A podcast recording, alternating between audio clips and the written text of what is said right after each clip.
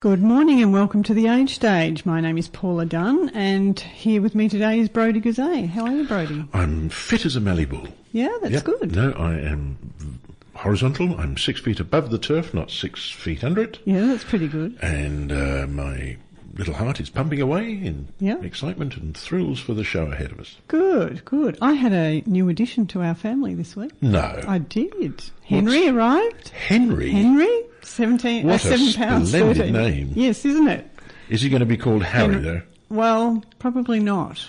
No, it's, well, it was a very old short form, wasn't it? Yeah, I don't know how they get Harry from Henry, but anyway. Well, here's a here's a word for something you didn't know. My name is Henry. Is it really? Well, it's actually it, well, it, it's been a dispute because we think it's uh, um, my full name is Brodie Charles Harry oh, okay. Goozee, and Charles was okay, but we think my other grandfather was the, the one that was supposed to be Henry, not Harry, but we've never really worked it out. um, so yes, I have it in my name, Oh, well, there you go. BCHG. Yes, Yes, very go. regal. And It he, is. And he is a very regal little fella. What did he weigh in at? He weighed seven pounds thirteen ounces. Was it a natural birth? yes, Oh, I don't wish that as unnatural as a natural birth can be. Yes. Yeah, Yeah. yeah. So, but both mum. Well, congratulations. Thank you. And a big hi to Henry. Let's, Yes. uh, Harry, let's hope that um, whoever you turn out to be, uh, that you have a great life. And I'm that sure one day, when you're our age, you'll be listening to the age stage, probably through an implant in Yeah, the back of your neck. Probably, yes. So we have a great lineup today. We do. Brodie. We we have Julie Lorenz from Melbourne Counselling and Family Therapy. I'm looking forward to talking to her. Yes. She's always good value. Yes, fantastic. And we have Professor Hilary Bambrick from the Climate Control Council, which that will be Well, that's interesting too. pertinent because uh, Yes. it's a Quite hot day warm. today. It is, and absolutely. Uh, we've we've had our had our hits over the summer. Yes. and I don't think it's completely gone yet. It- No, February is You can always get a hit in February, can't you? certainly can, and into March. Yep. Yes, And, of course, we have our perennials. we do have our perennials. Yes, yes. Without whom, without whom this show would be monstrously pedestrian. They would. It would be terribly. So we have Peter Nilsson from the Village Glen, yep. Good morning. and we have um, we have the lovely Kim here representing the Baxter Village today. Welcome, Kim. And to welcome them, we have to do what we always do because they are the great help from their friends, Friends, aren't they? yes. Let's give it a go. There we go. Then Peter can talk as much as he likes. yes, good morning, Brady. I'll get that Morning, right. Paul. Ah, dear. Yes. And welcome. Welcome, Great day. Peter, and welcome, Kim. Hello, Kim. Lovely to see you again. Lovely to be back again. First time this year. Yes, and you're looking stunning and Oh, thank you. refreshed, isn't she? It's radio.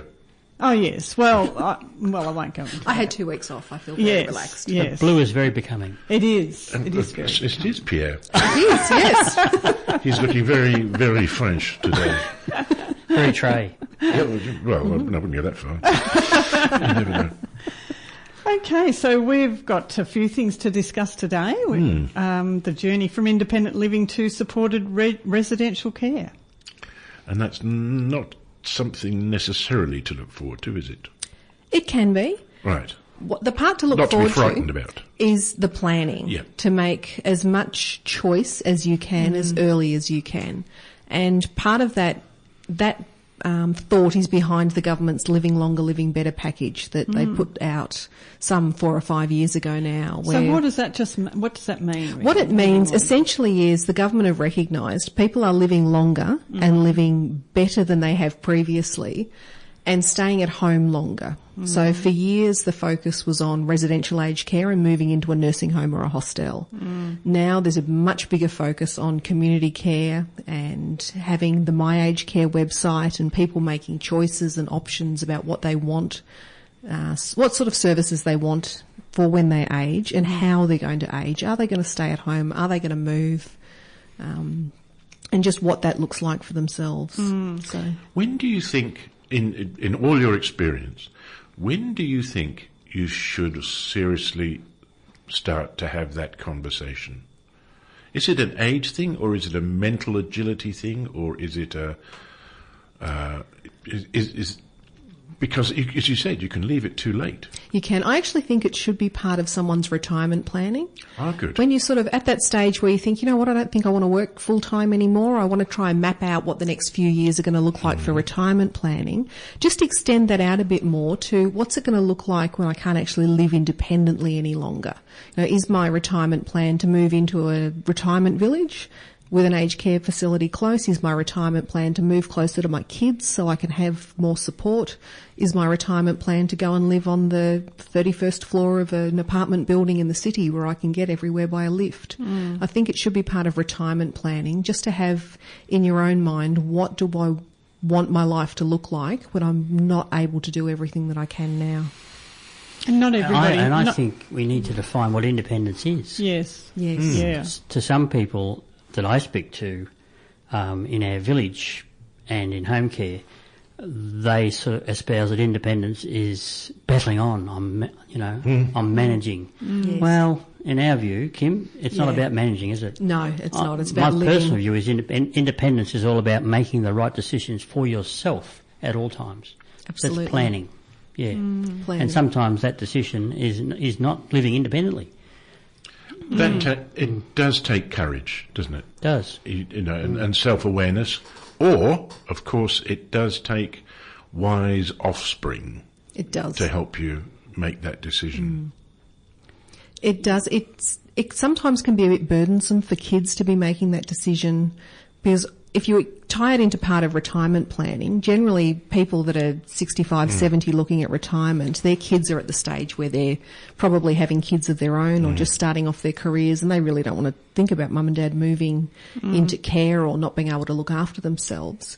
But I think if people take the take more responsibility when it's time to retirement plan to plan the more than just retirement you know what does that look hmm. like for the rest and then tell the kids what they want rather than just leaving it to the children I suppose one of the best people to do hmm. this would be your best mate, really. I mean, if no Yeah. anyone knows you really well, it, you, s- you sit down with your mate and you say, George, hmm. There's a word that's not part of our vocabulary in our sector, and that word is put. Put. Nobody wants to be put anywhere, And- no. but lots of people talk about being put. Mm. Mm. Mm. So we, we have that conversation lots of times with people to say, this is not about being put, this is about you deciding what's best for you. Yeah. that's an that's an interesting interesting word, that isn't it? It does have that a horrible connotation Does. within within that Yes. conversation. It Yeah. just Yeah. does. It, it yeah yeah does. it's it's it's uh, it's not a good word at all. But, But what we can guarantee, if people don't think about those issues, they will be put somewhere. Yes. Hmm. absolutely because hmm. events overtake them, and and when that happens, there's a crisis to be dealt with, And the choice and, is and taken out people of make hand. decisions based on what they perceive is best for you, rather than you making that decision what's best for you. So Yes. that's why we encourage people, as Kim says, very early to start looking over the horizon. When you say Yeah. very early, do you mean 65? Mm, As, I'm thinking it's closer to seventy. yeah. yeah Yeah, used to be sixty-five. Remember we talked last week Yes, about we did. the Yeah. 40 years that I've been Yeah. involved that back then the average age of entry was 65 into the village Glen. Yeah. It's now more like 78. Yeah. Um, I- I so things have changed a lot. I personally couldn't think of No. think of it at all, and I'm Yeah. coming up 65, yeah. so I couldn't even contemplate it. You'll never know, listeners. Oh, no Thank you, Brodie.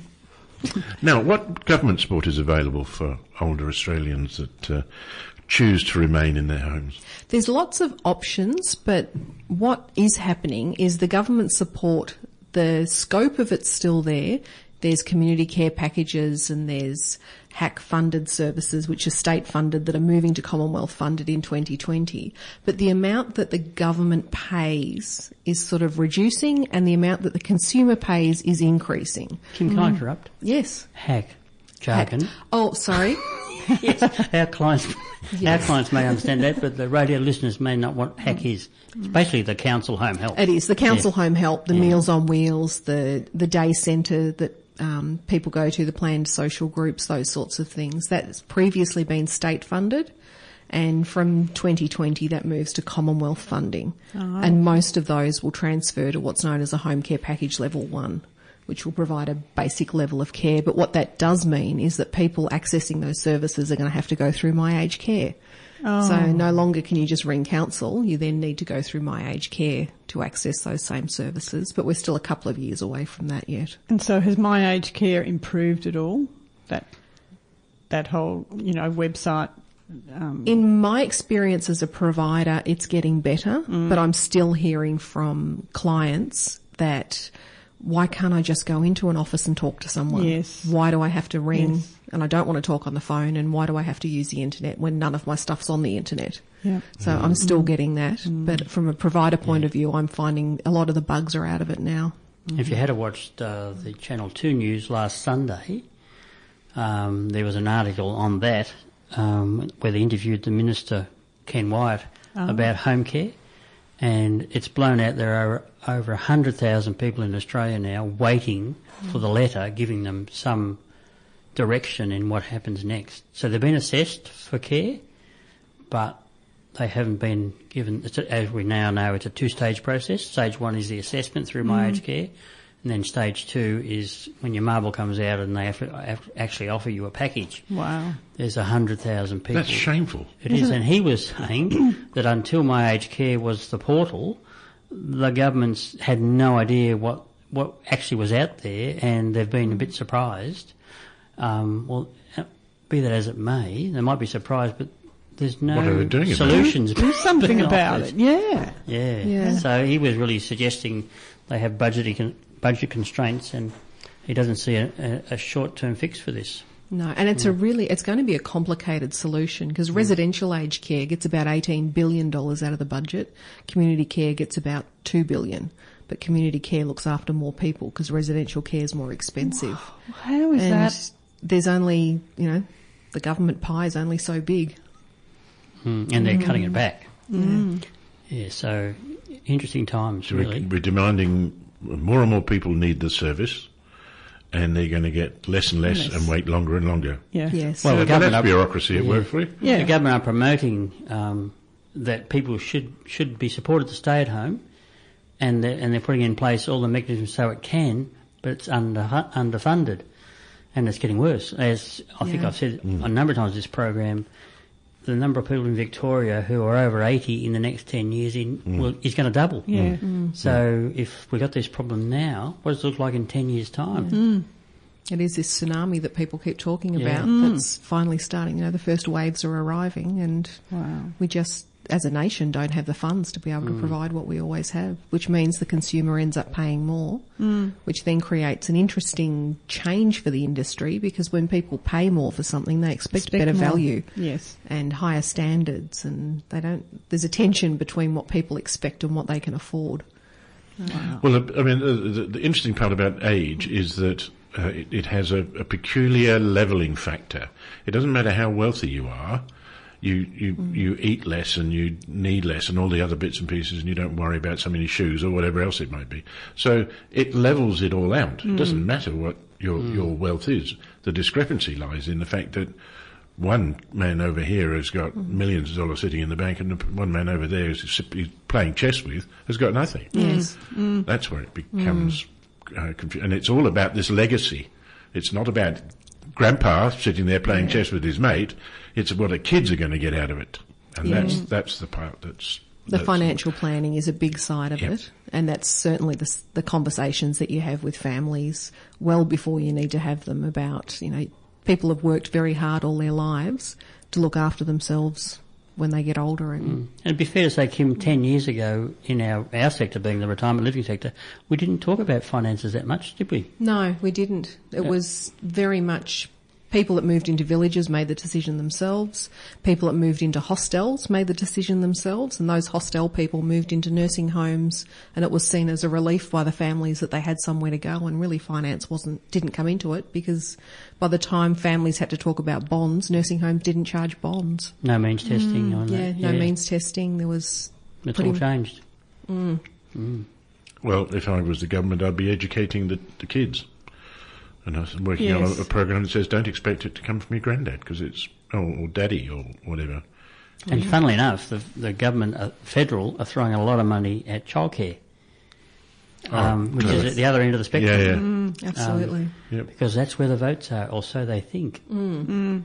But uh, with this tsunami we're talking about, maybe the votes are at the other end of the spectrum as well. Absolutely. And particularly for electorates like down here on the Mornington Yes. Peninsula when we have a, a very large demographic of people over 65, uh, more so than most other electorates. Well, maybe we'll get uh, the rise of a, a strong independent down here that that does go seriously barracking for that age group and they, and gets voted in by the you know the, the little people that shuffle along with their Zimmer uh, frames. Zimmer frames and, and change the whole nature of policy by voting. Yes. Not a, it's not a bad outcome. No. Maybe the new president with three R double Oh, P Yes. could be at the barricades. yes. Well, as, as long as we don't, as long as we don't end up with uh, POTUS, is the most important thing. We could go back to the 60s and, and stage a demonstration, Brodie. Wouldn't that be interesting? uh, yeah, yeah. now, what is a home care package? What, A home care package is a package of funds that the Commonwealth Government will give to someone in order for them to access services to stay at home longer. How you get that package is you need to go onto My Aged Care and register, and then someone will come out and do an assessment. And if they say yes, you qualify for a home care package, whether that be level one, two, three, or four. You then go on another waiting list.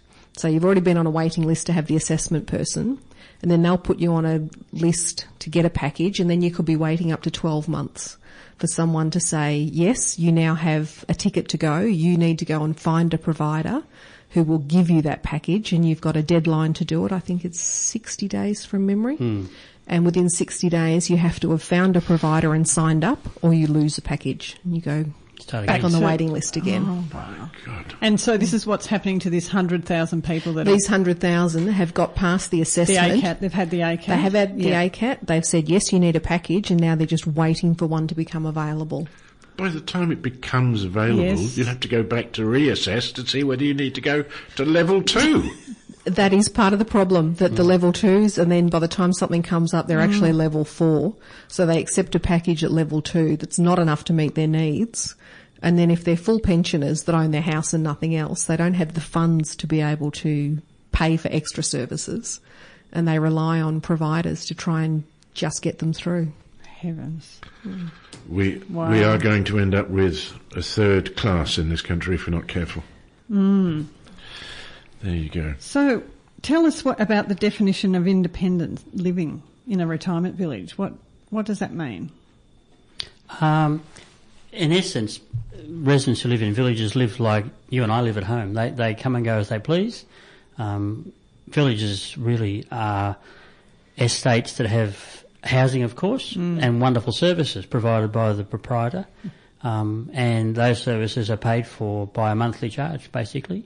So it's a it's a community of people living as we used to live in the suburbs in the 60s and 70s, really Yes. where you knew your neighbours, they were there for you, um, but they weren't in your pocket. Yes. And there were services provided, and if you had a problem in, back in the 60s, you could ring the council or the police and they'd do something. Yes. Mm.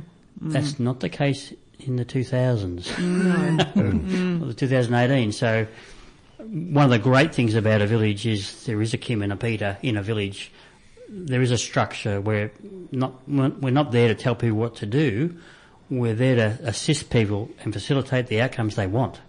So that's that's the great thing about a village. So independent living is really people living independently uh, in a community um, with support services. Most villages have some form of emergency call system. Some villages have that driven by uh, Div 1 nurses, others choose to outsource that to other providers. But in essence, there is a, a, a system in place to keep people safe, um, and and that's a very good word to use, safe actually Yeah, and that's a big issue, isn't what it, lot happens uh, typically in a village is people, in my experience, can live for between 10 to 12 years, 15 years independently, but there does come a day where they are not as safe as they were and they're not that independent vis-a-vis a home care package to support them a bit longer. Uh, but even with a, even with a level four package, particularly people who live alone where there's no one else there, are at risk can be at risk, and that's the time we start making the discussions about residential care, which is not independent living. So, mm-hmm. independent living has been given some legs, hasn't it, by home has. care? So people can expect to be independent for longer because there are now government supported services to keep them home mm-hmm. and independent. But as I say, for most people, that is them for the rest of their lives.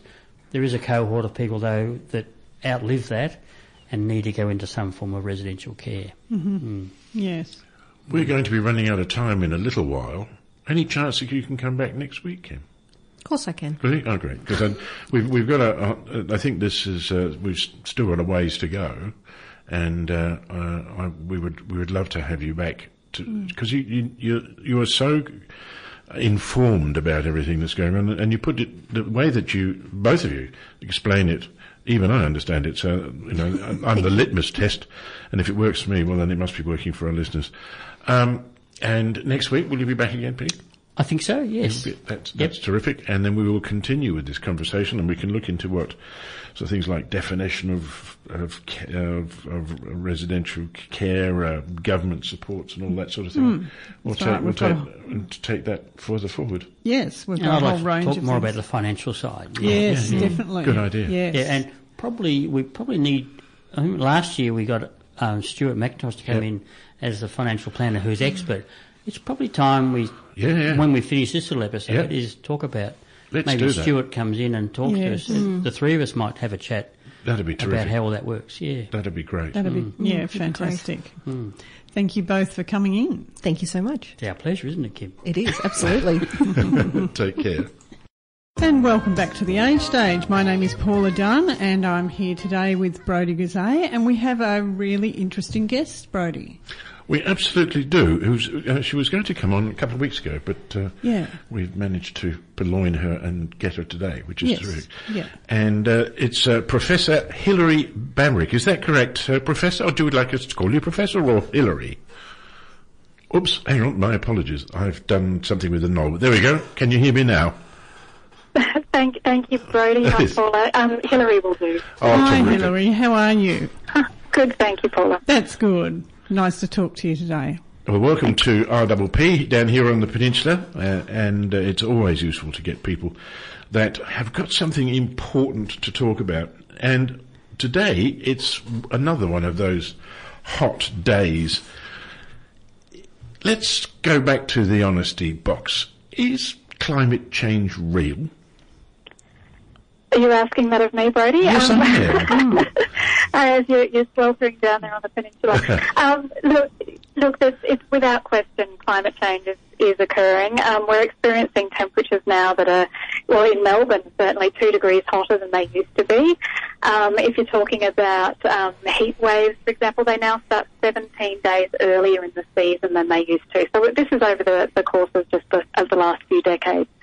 So we have seen some significant change, and that is certainly linked to human activity, in particular um, through our release of greenhouse gases, so um, such as carbon dioxide, for example, that um, that creates more of an insulating shell, if you like, around the planet, which uh, traps more of the heat um, in uh, sort of in the Earth's atmosphere.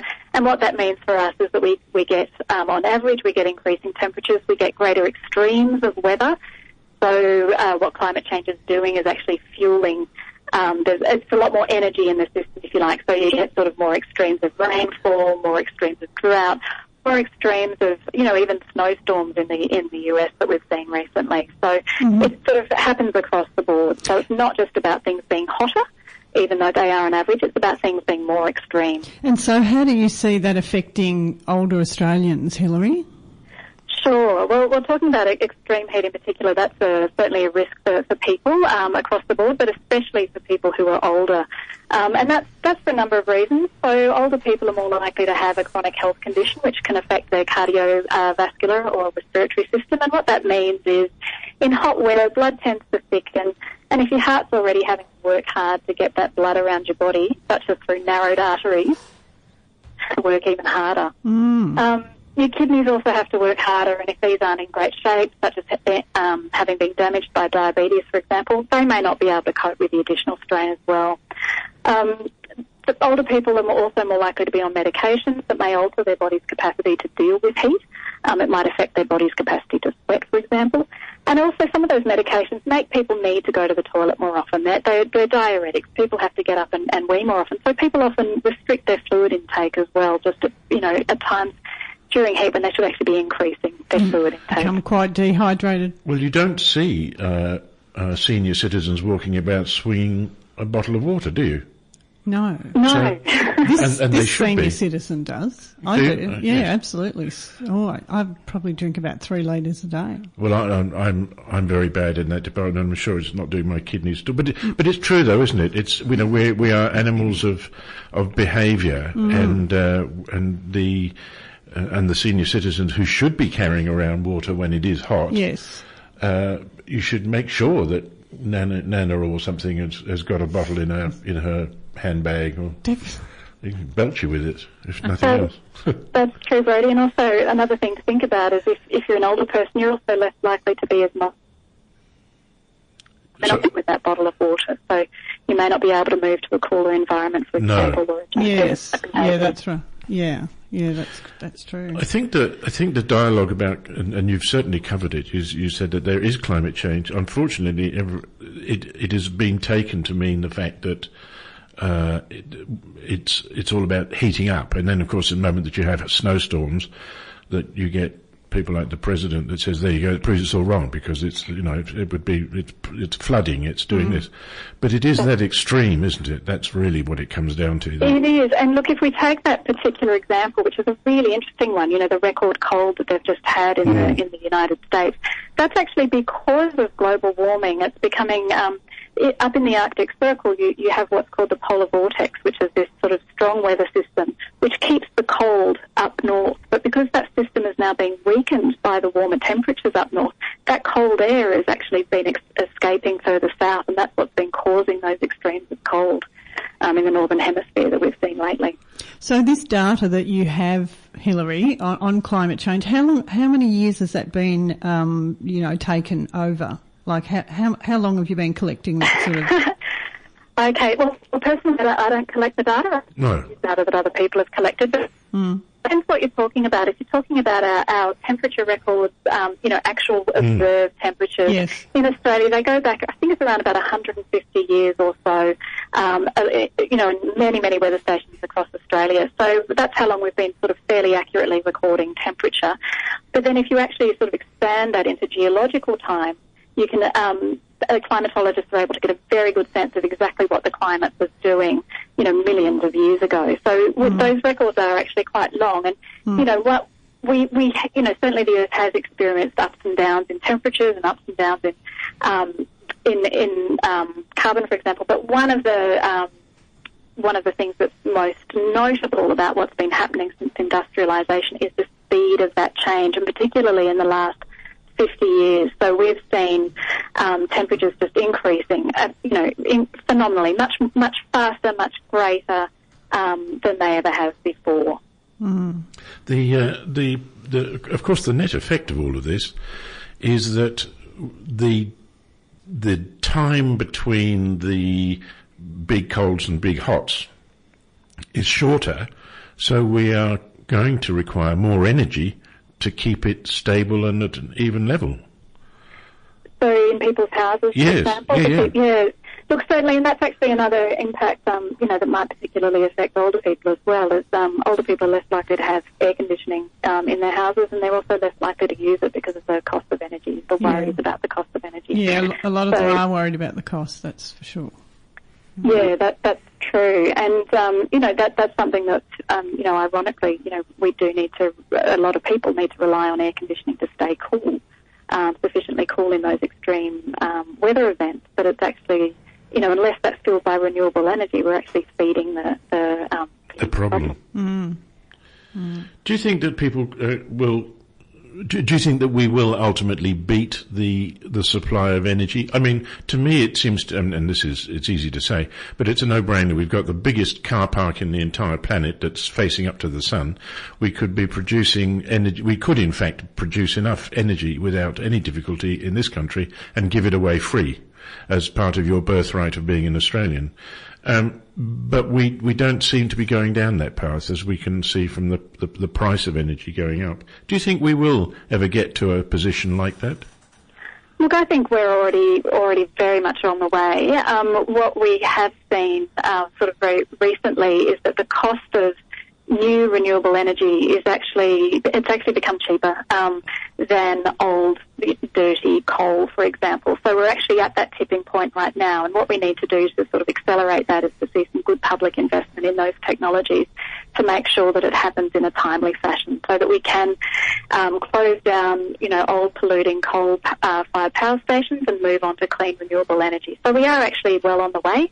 Um, I certainly feel very positive that um, you know we've got a, a, good, clean future ahead of us. Um, it's just a matter of making sure that we can um, that that happens quickly. Well, I certainly hope you're right. I know that. I was reading an article just uh, earlier today, and uh, one kilowatt of power uh, battery power was estimated to cost thousand dollars a few years ago, and it's now two hundred. Mm. So batteries are becoming Goodness. so yeah. much better, uh, yes. uh, and this is all to do with cars and all, all, yeah. all the rest of it. So, mm. but um, uh, Hilary, do you uh, go and talk to people about this subject? Are you on the the lecture circuit or anything? yeah, yes, I am. Um,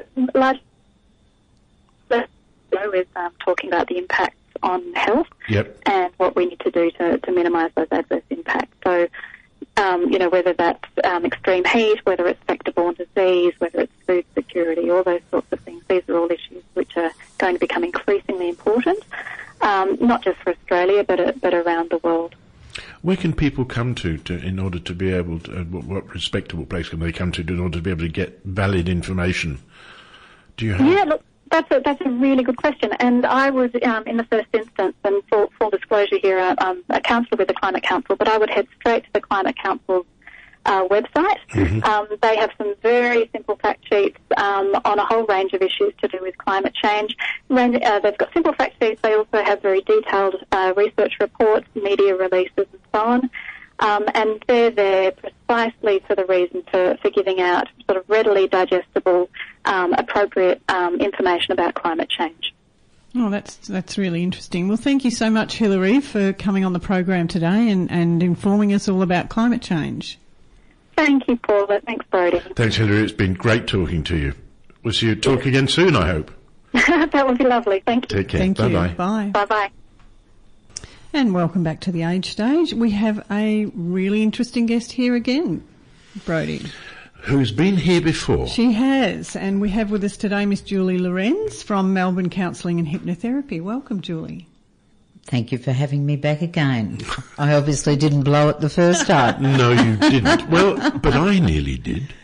I nearly did because I didn't get you very well mic'd up, and I had to do a lot of work to get your voice working. Is that right? I did. I worked oh. on your voice deep into the night. Well, oh, that's that's very gratifying. But as a mother of five, I would have thought my booming voice would be able to cross any amount of airways. so, Julie, today we want to talk a little bit about affection and and how that can leave a relationship. Mm-hmm. Whether it's you know when one or, or the other of the partners transition on, um, or when one of the partners simply withdraws affection for whatever reason. Um, Sorry yes, well, I think that quite often affection uh, is a habit, and mm. I know that I'm a Gottman trained therapist, and Gottman always says that you need a six second kiss as you begin the day together or when you're leaving one another for the morning or coming home. So I don't know whether you meant to stand there and go one, two, three, four, five, six, but I suppose after a while, I guess it's uh, it's just saying you don't do like the the mother-in-law mid-air peck. Yes. You know that you actually make a physical connection and kiss somebody mm. like you're pleased to see them, or mm. that you're saying goodbye for the day and wishing them well. So, um, and I think being held. I mean, babies die if they're not if they're yes. not held. Yep. We all need to be held and to uh, to to feel that human warmth of another body. But often what happens, two things, as far as I see it, is that there are a lot of resentments. resentments get in the way of sex, resentments get in the way of affection, and actually being nice and civil to one another. They generate the opportunity for people to think more and more spiteful and contemptuous ways of being able to speak to one another. Mm. And some people have, be, have really mastered it and become tremendous at it, unfortunately. Uh, and they really need a, a trained therapist to unlearn those bad behaviours and redo it. Now, the other thing I think with affection, and it can go both ways, although one might think it's always the woman that sort of feigns affection because she thinks it's going to le- lead to a bedroom romp. But I have just had today somebody, a male, who um, feigns affection because he has got a very sexual partner and he has little or no interest and has lots of insecurities about himself sexually. So he feigns affection and any form of intimacy. And uh, when I use the word intimacy, I don't mean there's intimacy and there's sexual intimacy. Obviously, both lovely concepts, but the intimacy that uh, I, it's a stolen thing. I, I, stole this little play on words called "into me see," mm, mm. Um, and I've I've heard others say it, but it's I think it says a lot. You know, I let you see into me Yes. when I'm vulnerable, and intimacy of a non-sexual nature is about I let you see who I am. I let you know when I'm sad. I let you know when I'm I, I need you, or when I'm feeling a bit flat or just vulnerable in some way. Intimacy equals vulnerability. Vulnerability equals intimacy. Yes. But there, clearly, particularly with, with older people, you have habit. And, Absolutely. And habit is, mm, for many people, the way of things. And it doesn't have to be, I mean, if you see an elderly couple walking down the street and they're holding hands, you go, ooh, isn't that nice? You do. Um, you say, isn't that lovely? Mm. Um, uh, but you don't say it about children. So, mm. or teenagers, you, you mm. sort of go, wish, wish they wouldn't, or whatever else it may be. But, uh, but, I- uh, but I- uh, a bit As long young as they're for that. only holding Yes. hands, you probably relate. But um, we end up in this state of habit, and habit becomes an becomes the blanket. But it also gives us the uh, a deadening blanket. But it also gives us a way to, for me, I think, not me personally, but I, I think in terms of the way of thinking, it gives you a way to navigate into age. Because when your body becomes less attractive, when your teeth become false, when, you know, whatever it might be, uh, and you're not the, the person that you were, these things, uh, and you, you, uh, are, are not, they're not good for romance, let's put it that way, are they? Well, I don't know about that. I'd sort of dispute that. I think if you fancy somebody and lust after them and you even love them and you're comfortable with them, the fact that uh, they've they've put on a, a few kgs and there's a bit of junk in the trunk and uh, you know that cake has become a moment on the lips and a lifetime on the hips. I don't think it really matters that much. I think you love the human being Yeah. and you're attracted to that essence of that without meaning to sound too esoteric because I'm a very grounded sort of person. But um, I think it's that, that person that you seek and that closeness that, that you want with them. And I, Yeah, it's a deeper, it's a It's- deeper it's love and deeper. intimacy. You know, it's not just. I think Brodie, what you're talking about is more superficial. It's you know, when you really deeply love and care for someone, you actually don't see those defects that you're talking about. But I'm not sure. Uh, uh, I, I, I haven't seen in my life a great example of uh, people having really deep and loving relationships that have gone on for very long periods of time. There's a lot of people that I know that sleep in separate rooms from the, each other, and and it's isn't that sad? well, it's, it's a lot of them. though. I mean, it, Yeah, it's, it it's so. and you know, they um, have all sorts of reasons of justification of he snores or he's got sleep apnea Yeah. or, or we have a better night's sleep. But I think you should at least start the night together snuggled up. It doesn't necessarily have to mean to sexual intimacy, but it's that snuggling up that is very important. And we are creatures of habit, but it can just become so beige, vanilla and bland in a relationship. And I think one or both partners often just forget how important this is, just how very important it is to make that connection. And something I would like to talk about, and it's a Gottman um, concept, so any of you listening can look up bids for connection and the word Gottman. And it's it's like putting yourself out there just to um, make that bid to connect with somebody, you know, and it might be something as simple as, you know, let's have a glass of orange juice or wine and talk about your day before we have dinner, or is there something I can help you with with dinner, or they're little bids for connection, and we talk about turning towards, turning away, and turning against. They're the three models, and let's just say a couple have gone away for the weekend, and they're looking. One of them is looking out the window and sees a sailing ship or some sort of ship go by and says, Hi, Dale, look, look at that ship, isn't that lovely? Now, if he's coming as a towards move, we'll say, Oh, yeah, that is, that is really nice. And if he's doing an away move, might go, mm, you know, doesn't really acknowledge, just a bit of a grunt. And if he's doing against, he'll go, no, you want a boat now, do you? As if we haven't, you know, you just got the air conditioner and now you want a boat. Oh, that's just marvellous. So there's towards, away and against. Yeah. And I mm-hmm. think that's a really good thing to think about what you do in your relationship. Yes. Do you turn towards?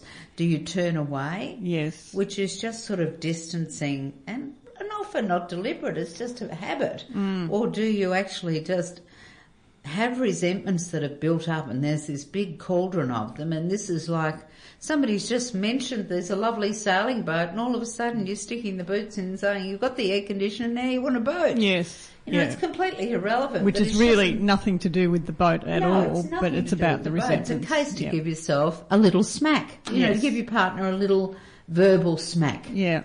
But Well, I'd, I'd like you to all remember that towards, away, and Against. against. Yes. It's a very good model to think about. yes, it is. But then let's assume that we've got a, a, a perfectly loving couple and one is starting to get uh, some sort of mental deficiency. Then romance is one of the early things that, be- because romance takes effort and thinking, that's when it starts to deplete. And you've got, uh, I know, um, a, a, a- we buried, I was a, um, uh, attending a funeral recently, and the, the the man concerned had a beautiful, loving wife. She was all she loved him to death until his death.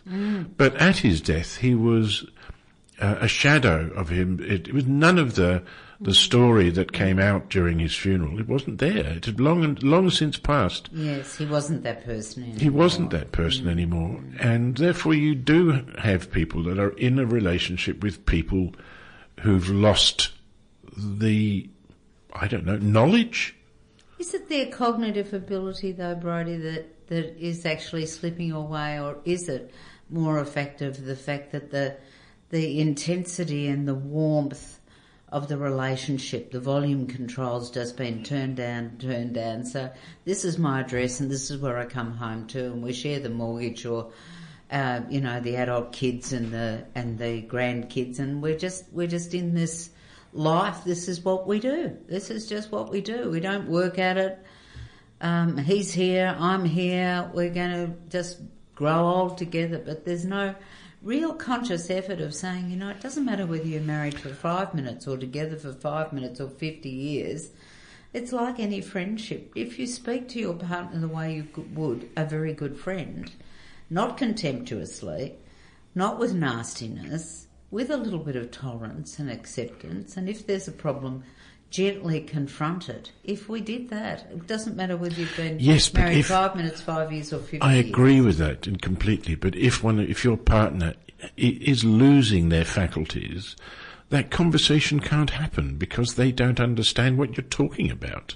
Oh, yes, I guess that's taking it to the nth degree. Well, and a I- lot of- I'm a little bit back Yes, of in course. the starting blocks, and you've sort of gone to No, no. Well, justifiably um, Yeah, yeah. that some people do start Well, in- to lose in- their faculties. well, they they'll- do. They'll forget who you are well, uh, potentially, of course, they do. eventually. Maybe. And if one of you is still loving and care, as this was the case for this funeral, the the outward love and care from from from the the, the female partner was constant, and and it was a huge gift in terms of what she was. But there was nothing in response. There was nothing coming back. And But she would understand that her her Yeah, being yeah, yeah, so loving and, Yes. and caring for him, she would understand that he was doing what he was capable of doing. But I think there would be a number of people who had a perfectly good marriage that would get to that stage and they would realize that I'm getting nothing back from this person. And as much as I love them and as much as I care for them, I have my needs and wants and, Yeah. and things just to, just to hold my hand, if nothing else. Yeah, Or to, it- to be preemptive. Yeah. And that's never going to happen. Yeah. And, and that's a sentence of death, which is, which is very, very, uh, Mm. in terms of a relationship, which I think is very sad. It is very sad, but of course that sort of scenario that you're talking about doesn't just happen when people are starting to lose their cognitive abilities. No, no, some, no. Yes, some correct. people, Yeah, yeah. you know, le- leave the, you know, Elvis has left the building. Yeah, yeah. Um, long before Yeah. the cognitive ability is gone. absolutely. And, and often when, you know, getting back to what you're saying about cognitive ability and personality changes, sometimes, and, uh, you know, I have a good friend in a nursing facility at the moment and you just see what I'm sure have been really lovely people and there are some gorgeous oldies there. Um, but some of them are just so sparky and so spiky and so prickly, and they'd rather have a fight than a feed, literally at mealtime. um, and you see that sort of that must be very hard if you're living with someone that's had personality A, and then all of a sudden they've become personality X, and and they've been sort of gentle or kind or loving and companionable, maybe very funny, and a great sense of humour that's been a strength in your relationship, and all of a sudden they're a nasty pasty. yeah, it's not. Well, I, I've seen that. Yeah, I've, I have- w- I have witnessed too, it, and it's yeah. very. I mean, it, to, to some Very extent, hurtful. it was even in my mother's case. Mm. She would, she would, she would be very snake-like, very bitter, very spitting uh, in her latter years, just for no apparent reason. Mm. Just to, you know, I I think it's to do with the, the body's breaking down, and, Yeah, yeah. and the mind maybe not um, for some of them, and and the resentment The basket resentment, is overflowing. the resentment basket, the frustration, the regrets. Yes, yes, that's right. I right. always say uh, with, that older onset depression is very much about Yes. regrets because Yep. you know maybe at 40 I've got time to fix it maybe at 50 I can fix it but maybe at 60 70 and 80 if I've missed that boat and that was the last stagecoach leaving town then it's gone through Yes, and I, there's a lot I can't fix there's a lot I wish I'd done differently yes, there's maybe a lot of opportunities I'd wish I'd taken. Maybe there's a lot of things that I wish I hadn't done. So Hmm. There's a huge amount of regret, I think, that's associated with, Would with have, could have. elderly depression. would have, could have, should have. yeah, Absolutely. exactly. Yeah, Well, we've come to the end. we Oh, have. no. Yes. Oh, I was just getting started. Yeah. Well, you'll have to come back, Julie. So we'll have you back. So I just want to give out your um, uh, business name and contact number if anybody is um, wanting to make contact with a really good, excellent counsellor. So it's Melbourne Counselling and Hypnother- Hypnotherapy, and you can contact Julie on 0407 772 125. Terrific. Thank you again. Thanks, Julie, for coming so, in. so much for having me. Take care. We'll catch up with you soon. You have a great week. Look You after too. your new edition. I will.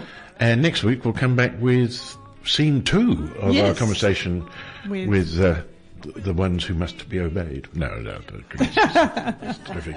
Lovely to see you. Take care. Thank you have a great week. Bye now. Bye.